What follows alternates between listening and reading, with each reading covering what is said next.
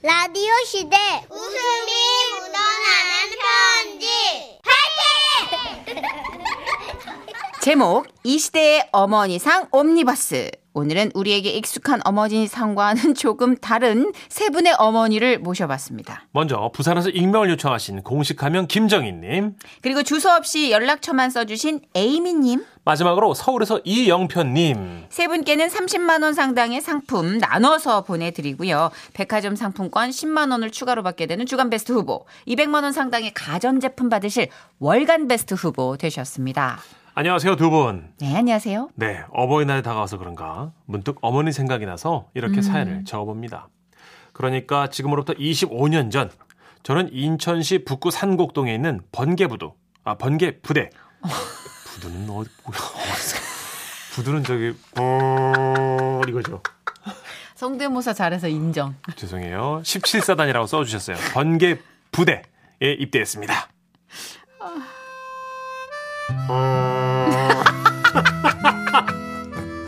아, 군생활을 하면서 느끼는 감정 중 가장 큰 것은 어머니가 많이 보고 싶고 그립다는 거죠.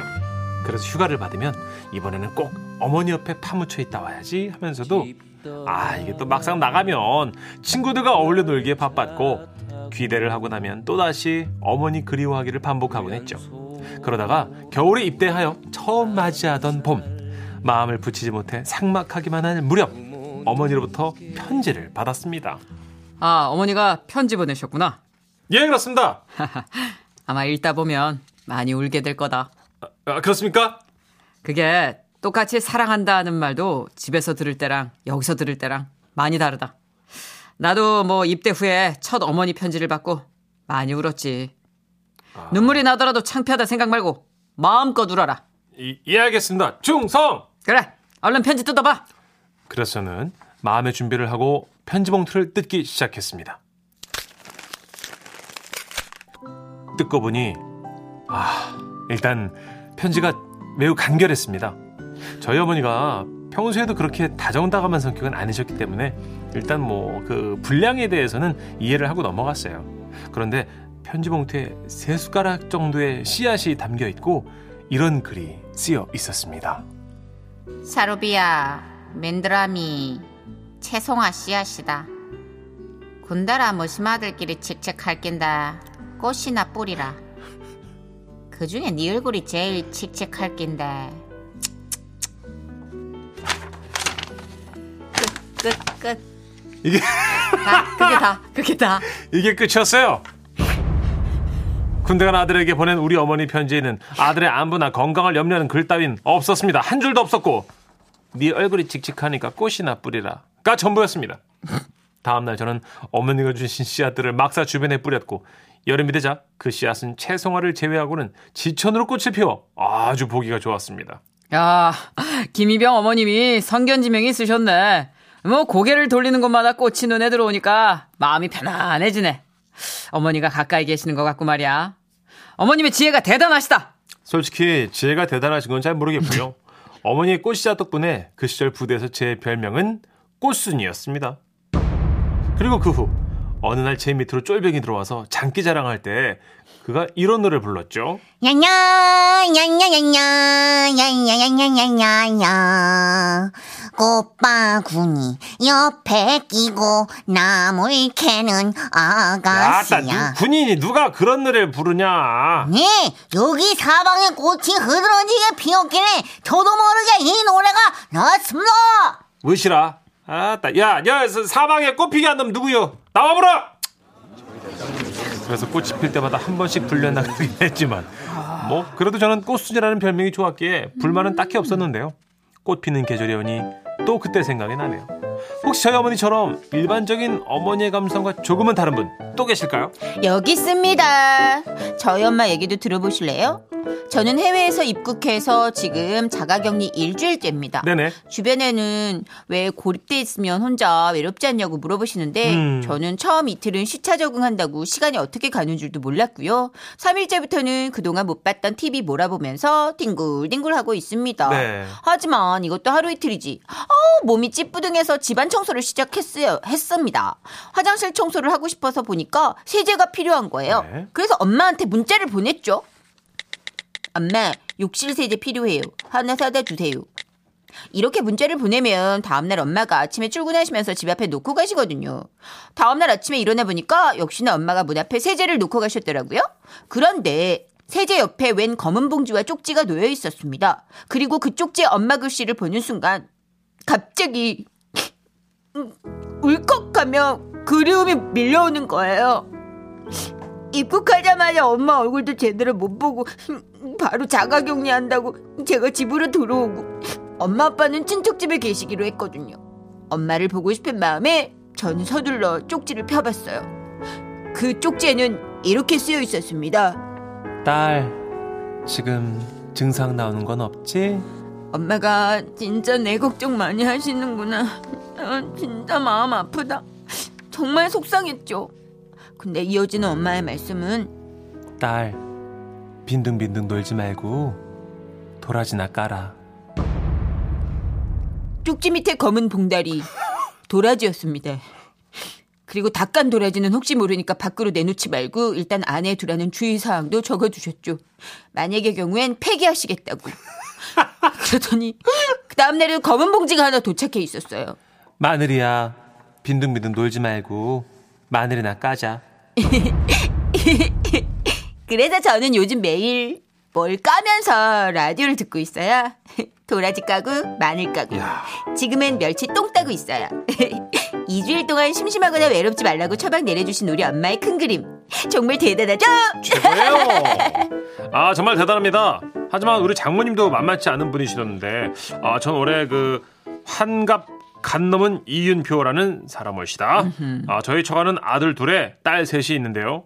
그 중에 셋째 딸인 경희가 제 아내죠. 어허. 예, 결혼하고 얼마 안 돼서 그 처가 식구들이 모였을 때 저는 장모님께 여쭤봤어요. 아 참고로 저는 장모님을 그 어머니라고 부릅니다. 어머니 그 딸 셋 중에 누가 제일 예뻐요? 어, 자네 큰 처형은 아담하고 귀엽지. 아이 그럼 경희는요? 자네 둘째 처형은 어릴 적부터 아주 동네에서 인형같이 이쁘다고 소문났었어. 아니 경희는 어땠냐고요? 그만하면 됐네. 아, 아, 신혼이었던 그때 제게 왜 그러셨는지 모르겠어요. 세월이 흘러 34년 지난 지금도 장모님께서는 제 아내에 대한 어릴 적 얘기를 회피하고 계시는데요. 몇 년 전에 저희 집에서 며칠 묵으신 적이 아, 계신 적이 있는데 그때 약주 한잔 하시더니 이런 얘기를 하시더라고요. 아유, 너무 좋다. 진짜 오랜만에. 음, 윤표, 자네 둘째 처형은 정말 예뻤어. 예. 아주 큰 처형은 아담하고 귀여웠고. 음, 어머님 그러면 우리 경희는요? 그만하면 됐네. 이야. 아니 셋째 딸은 왜 손도 보지 않고 데려간다는데 그 말 거짓말이었나요? 오죽하면 제가 맛있는 것, 옷, 신발 등등 사드리면서 어머니 음? 우리 경이 예쁘죠? 하고 물었던 적도 있는데요. 그때 장모님의 매우 괴로워하셨던 표정이 생각납니다. 내가 참 얻어먹은 게 있으니 참. 하... 경희는 말이지. 예, 어- 어릴 때 어땠어요? 예뻤죠? 경희는 그만하면 됐네. 자네 왜 이렇게 뒤끝이 길어? 아, 됐다 그랬잖아 내가 몇 예, 번을. 예, 알, 알겠습니다. 그때 알았어요. 우리 장모님은 빈말을 정말 못하시는 분이구나. 하지만 뭐 남편인 제 눈에는 30년 넘게 저와 살아준 제 아내가 세상에서 제일 예쁘니까 상관없습니다. 그만하면 됐네. 어쨌거나 이제는 저희 곁에 계시지 않는 우리 장모님. 그동안 제가 어머님처럼 많이 따랐는데 음. 글을 쓰다 보니까. 보고 싶고 그립네요. 그리고 어머니 거기서 잘 지내시죠? 셋째 딸 경희 걱정일랑 하지 마십시오. 제가 잘할 거니까요. 사랑합니다 어머니. 우와. 어, 예. 직계 가족의 팩트 폭격은 진짜 어, 세네요. 가슴 아리지요. 그죠? 그렇지만 엄마들이 딸한테 제일 팩트 폭격기를 많이 쏘시죠. 아, 예. 어, 다 그만하면 됐네. 따사로운 건 아니구나. 그죠? 예, 저희 어머니도 어렸을 때 애기들은 다 예쁘지 않아? 저를 이렇게 한참 보시더라고요. 예, 예. 보통 애기들은 그러지. 엄마 왜 나나고 울었어? 바뀐 줄 알았다. 바뀐 그래서 어, 어떻게 바뀌질 않았는데 바뀌었다고 우겨 받아들이기 힘들었기 때문에 아하. 지금은 받아들였지. 어. 그렇죠. 뭐 이렇게 뭐 이제 뭐 아, 예. 대한민국 정선이가 됐으니까 너무 자랑스럽죠, 지금. 하여튼 뭐 이제 예쁘다, 음. 뭐 뽀얗다, 뭐 이런 개념하고는 상관이 우리. 우리 손이 미스 코리아감. 그런 이제 실없는 얘기 안 하세요. 되게 싫어요. 어, 보통 하시는데. 그럼 되게 싫어요.